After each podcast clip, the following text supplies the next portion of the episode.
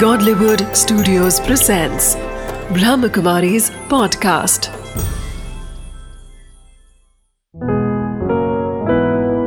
चले आध्यात्म की ओर बीके उषा दीदी के साथ। ओम शांति। भारत देश आध्यात्म प्रधान देश है और इसीलिए जहां आध्यात्मिकता है तो आध्यात्मिकता जीवन के अंदर अनेक रूप से प्राप्तियां कराती है।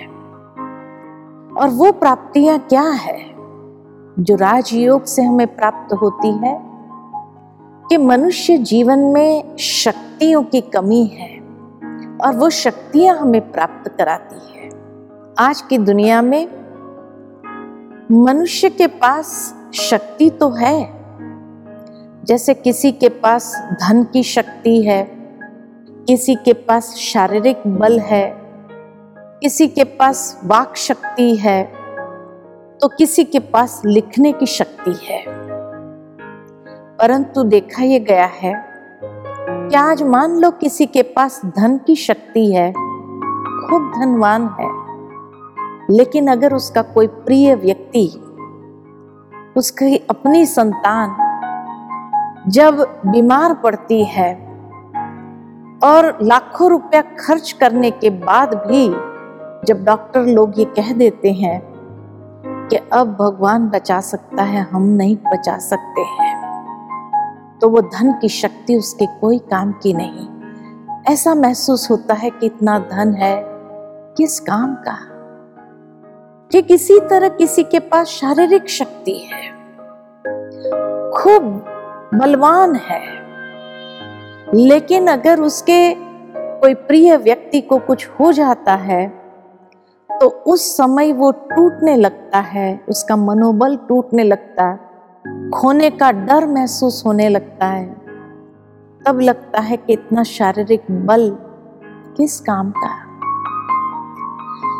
आज किसी के पास वाक शक्ति है, लिखने की शक्ति है, लेकिन अगर बोलने में कुछ अयोग्य बोल निकल जाए, लिखने में कुछ अयोग्य लिख दिया जाए, तो उसके बाद जो परिस्थितियों का निर्माण होता है और उन परिस्थितियों में फंसता जाता है। और ऐसे फंसते हुए कभी कभी ये विशेषता, ये शक्ति उसके लिए बहुत बड़ी समस्या खड़ी कर देता है। तो दुनिया के अंदर मनुष्य के पास ये शक्ति होने के बावजूद भी उसके जीवन में मुसीबतें अनेक सामना करनी पड़ती है।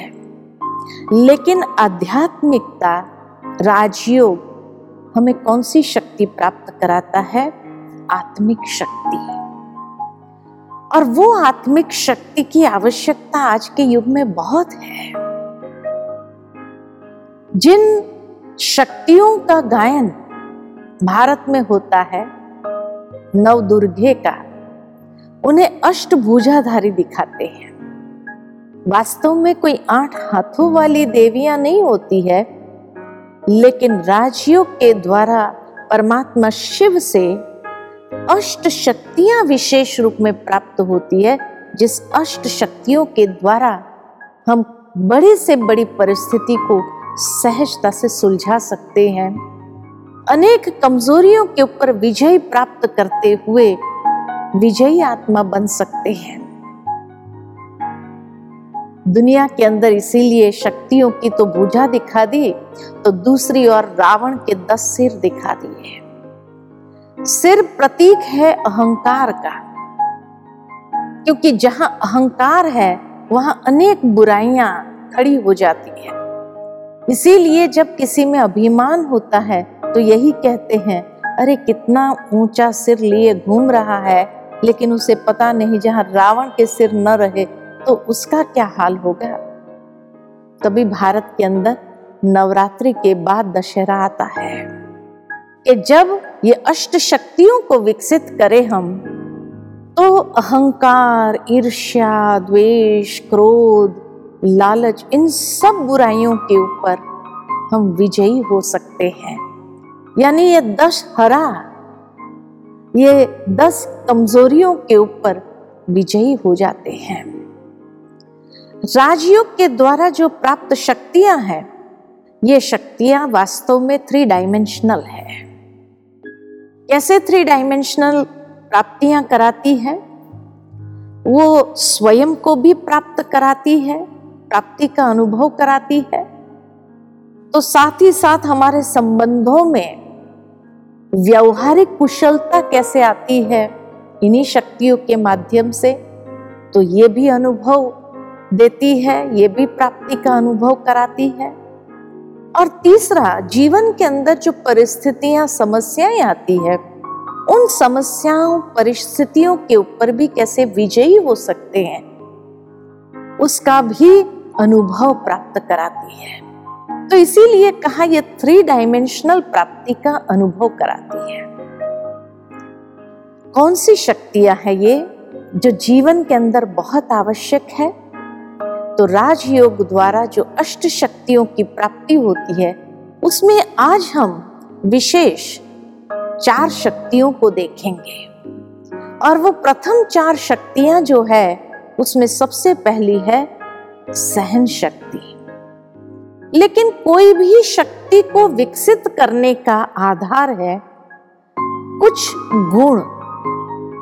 बिना गुण के शक्तियों की शक्तियों को विकसित नहीं कर सकते हैं। और उससे कौन सी कमजोरी के ऊपर विजयी हो जाते हैं? तो जब व्यक्ति जीवन के अंदर सहन शक्ति को विकसित करता है, तो उसका आधार है प्रेम और क्षमा भाव। दुनिया के अंदर जो व्यक्ति प्रेम और क्षमा भाव को लिए हुए चलता है, उसके अंदर अथाह सहन शक्ति है। और उससे कौन सी बुराई के ऊपर विजय प्राप्त कर सकते हैं? तो क्रोध रूपी कमजोरी के ऊपर विजयी अनुभव कर सकते हैं। कैसे? एक छोटे से उदाहरण के माध्यम से देखेंगे कि दुनिया में जितनी भी महान हस्तियां हो गई, उन सभी महान हस्तियों के जीवन के अंदर उनकी महानता का आधार ये सहन शक्ति थी। कई बार कई लोग सहन शक्ति को कमजोरी समझ लेते हैं, लेकिन वास्तव में देखा जाता है कि जो व्यक्ति अंदर से शक्तिशाली होता है, वही सहन शक्ति अपने में विकसित कर सकता है और उसी से वो महानता के शिखर पर पहुंच जाता है। महात्मा बुद्ध के जीवन की बात याद आती है कि एक बार महात्मा बुद्ध एक वृक्ष के नीचे तपस्या कर रहे थे। एक व्यक्ति ने वहां आकर के खूब गालियां दी, बहुत गालियां दी।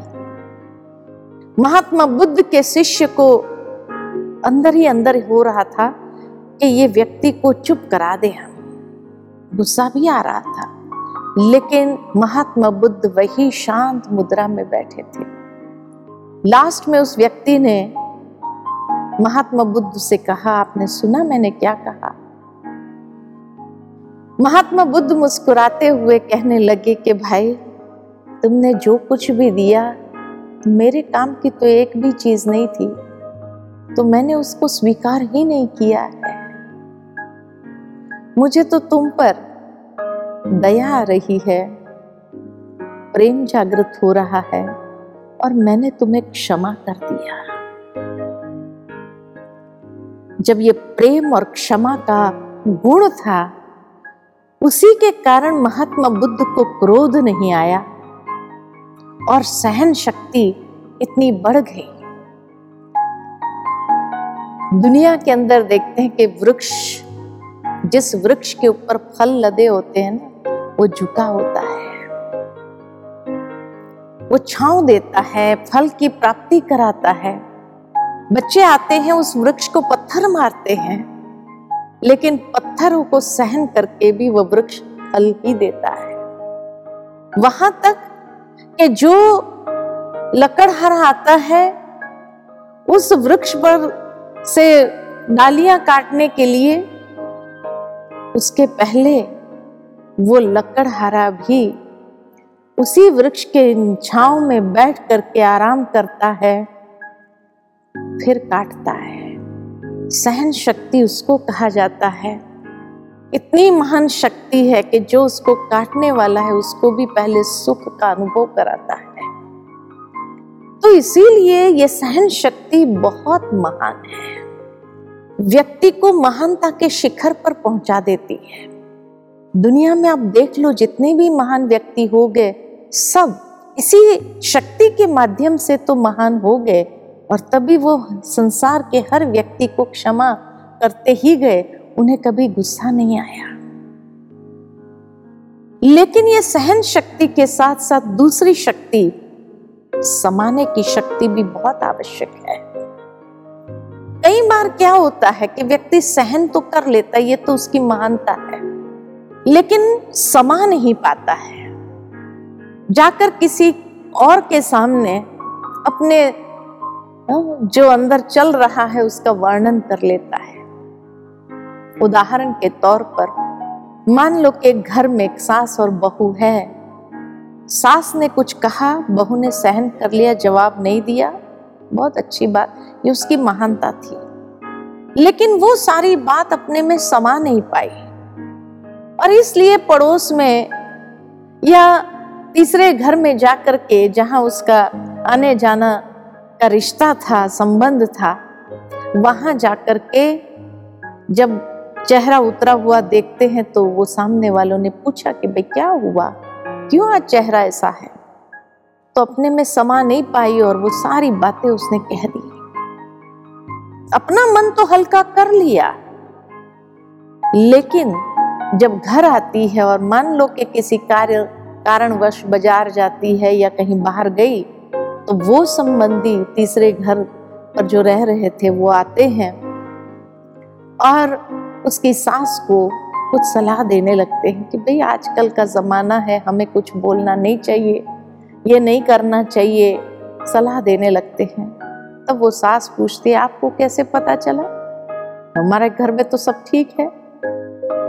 तब वो पड़ोसी कहते हैं कि नहीं, आपके घर से बहू आई थी, उसका मन भरा हुआ था, वो आकर के कुछ मन अपना हल्का करके गई, तो इसीलिए हमें लगा कि भाई आपके घर में ऐसी कोई बात न हो, यही चाहते हैं हम, सुख शांति बनी रहे। अब आप सोचो कि जैसे ही वो पड़ोसी जाएंगे, बहू अगर बाजार से आई, अब सास का स्वरूप कैसा होगा? और इसीलिए फिर से आग में घी का कार्य करता है और वो आग भड़क उठती है। तो सहन कर लिया, ये महानता थी, लेकिन क्योंकि अपने में समा नहीं सके, इसलिए फिर से वो बहुत बड़ा स्वरूप ले लेती है। और जब बहुत बड़ा स्वरूप ले लेते हैं, उसके बाद उस परिस्थिति को संभालना कभी कभी बहुत मुश्किल होता है। तो समाने की शक्ति के लिए कौन से गुणों की आवश्यकता है? समाने की शक्ति के लिए आवश्यक है हमारे अंदर गंभीरता की और हृदय की विशालता। जितनी गंभीरता और हृदय की विशालता है, उतना हर बात को हम समाने के समाते जाएंगे और बहुत सुंदर अनुभव करेंगे। जिस तरह समुद्र विशाल है, अनेक नदियों का किचड़ा वाला पानी समाता जाता है। समुद्र कभी नदियों को मना नहीं करता है कि तुम अपना किचड़ा मेरे में क्यों डाल रहे हैं, लेकिन समुद्र खुद भी वो किचड़ा नहीं रखता है। भारी चीज अपने भूगर्भ में समा लेता है और हल्की चीजें होगी तो लहरों के द्वारा किनारे पर फेंक देता है, अपने में नहीं रखता है। ठीक इसी तरह इस शक्ति को विकसित करने से हम अपने जीवन में कौन सी कमजोरी के ऊपर विजय प्राप्त कर सकते हैं? ईर्ष्या के ऊपर विजय प्राप्त करना सहज हो जाता है। इसलिए आवश्यकता है कि जो व्यक्ति अपने अंदर समाता जाता है, उसका मूल्य समाज के अंदर तो क्या परिवार में भी बहुत रिस्पेक्टफुल हो जाता है, बहुत अमूल्य माना जाता है। बहुत सुंदर एक कहानी मुझे याद आती है यहाँ पर कि एक बार एक खिलौना बेचने वाला था, खिलौना बेच रहा था, सारे खिलौने तो उसके बिक गए, खाली लास्ट में तीन गुड़ियाएं रह गई।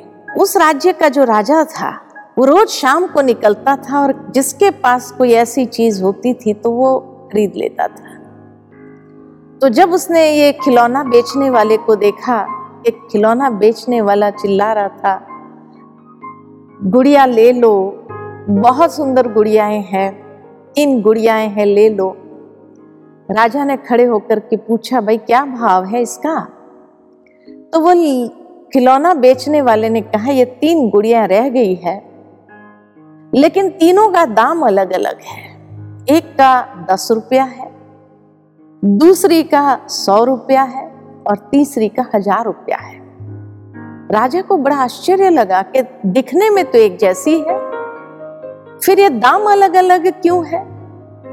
तो कहा, ये दस रुपये वाली जो गुड़िया है उसके एक कान में छेद है और अगर वहां से तार डालो तो दूसरे कान से निकल जाता है, उसका सबसे कम कीमत है। संसार में कुछ मनुष्य ऐसे हैं, एक कान से सुना, दूसरे कान से निकाल दिया, कम दाम वाली है। दूसरी जो गुड़िया है उसके कान से छेद है और मुख से वो तार निकलता है। क्या कुछ लोग ऐसे हैं जो सुनते हैं और फिर जाकर के बाहर में अपने अंदर के बातों को मिक्स करते हुए बाहर निकाल देते हैं। वो सौ रुपए की है, कभी अच्छी बातें निकालती, कभी बुरी बातें भी निकाल देती है। और तीसरी जो गुड़िया है उसके कान से बात तार डालो तो अंदर ही चला जाता, वो बाहर निकलता नहीं है। ये सबसे महंगी है, हजार रुपए की है। बहुत सुंदर बात है कि सचमुच आज दुनिया के अंदर भी ये तीन प्रकार के लोग हैं।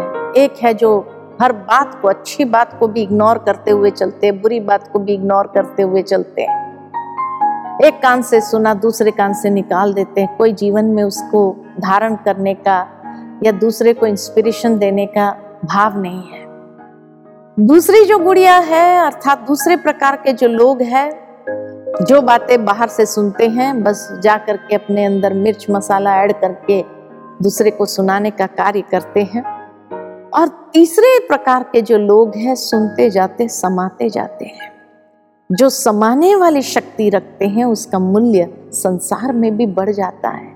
लोगों का विश्वास जीत लेते हैं कि इसको कोई भी बात कहेंगे ना, वो अपने अंदर रखेगा, अपने तक रखेगा, किसी को सुनाएगा नहीं। कई बार हम किसी को बात सुनाते हैं और कहते हैं, देख मेरी पर्सनल बात है, किसी को सुनाना नहीं, और वो व्यक्ति भी प्रॉमिस करता है, ठीक है हम कभी किसी को सुनाएंगे नहीं। लेकिन उसका भी तो कोई खास होगा, वो उसको जा करके बताता है और कहता है, देखिए उसकी बात है लेकिन किसी को बताना नहीं, मैंने तुमको बताई है। वो भी कहता ठीक है, लेकिन उसका भी तो कोई खास और होगा। वो उसको जब वो बात घूमते घूमते वापस मेरे पास आती है और उस व्यक्ति को हम जाकर कहते हैं, आखिर आपने कह दिया ना, अपने में समाया नहीं ना। लेकिन सोचने की बात है, मेरी पर्सनल बात मैं अपने पेट में नहीं समा सकी, तो क्या गारंटी है कि वो मेरी बात को समा लेगा। इसीलिए कहा जाता है कि जो बातें करनी है भगवान को देते जाओ, भगवान को सुनाते जाओ। राजयोग हमें यही सिखाता है कि जब हम उसको ईश्वर को देने का प्रयत्न करते, उसको देने लगते हैं, तो हमारा मन हल्का भी हो जाता है। और ईश्वर इतना वफादार है, वो हमारी पर्सनल बात कभी किसी को कहेगा नहीं। तो इसीलिए कहा, समाने की शक्ति गंभीरता और हृदय की विशालता से आती है और ईर्ष्या रूपी अवगुण के ऊपर हम विजय प्राप्त कर सकते हैं। तो इसीलिए ये आध्यात्मिक शक्तियों को जब देखते हैं कि ये आध्यात्मिक शक्ति हमें सचमुच अंदर से कितना बल देती है, कितना महान बनाती है, महानता के शिखर पर, और जिसकी आवश्यकता आज के युग में हर परिस्थिति के ऊपर भी विजय प्राप्त करने के लिए मददगार बन जाती है। क्योंकि आज मनुष्य के जीवन में इतने परिस्थितियां, समस्याएं आ रही है, और जब ये शक्तियाँ नहीं होती है तो सचमुच जीवन के अंदर प्रॉब्लम्स बढ़ जाते हैं, या कभी कभी वो शक्तियों के अभाव से ही जब उल्टा कर्म व्यक्ति करने लगता है या उसके विपरीत दिशा में चलने लगता है तो वो समस्या और विकराल रूप ले लेती है। इसीलिए ये शक्तियाँ हमारे जीवन को बहुत सुकून का अनुभव कराती है, बहुत सहजता से हमें जीवन में आगे बढ़ने के लिए प्रेरित करती है। और कई प्रकार के जो उतावलापन या जो कमजोरियाँ के कारण आज मनुष्य जीवन में हलचल पैदा होती है, समस्याएं बढ़ जाती है, वो नहीं होती है। तो इसीलिए ये शक्तियाँ आज के युग में बहुत आवश्यक है। आगे के सत्र में हम देखेंगे कि और कौन सी कौन सी शक्तियाँ हमारे जीवन में आवश्यक है, जिसकी धारणा, जिसको विकसित करना बहुत ज़रूरी है, क्योंकि तभी हम कमजोरी पर भी विजय प्राप्त कर सकते हैं। और वो गुण तो निजी गुण हमारी संपत्ति है, तो उन गुणों के माध्यम से वो शक्तियों को विकसित करना आसान है। ओम शांति।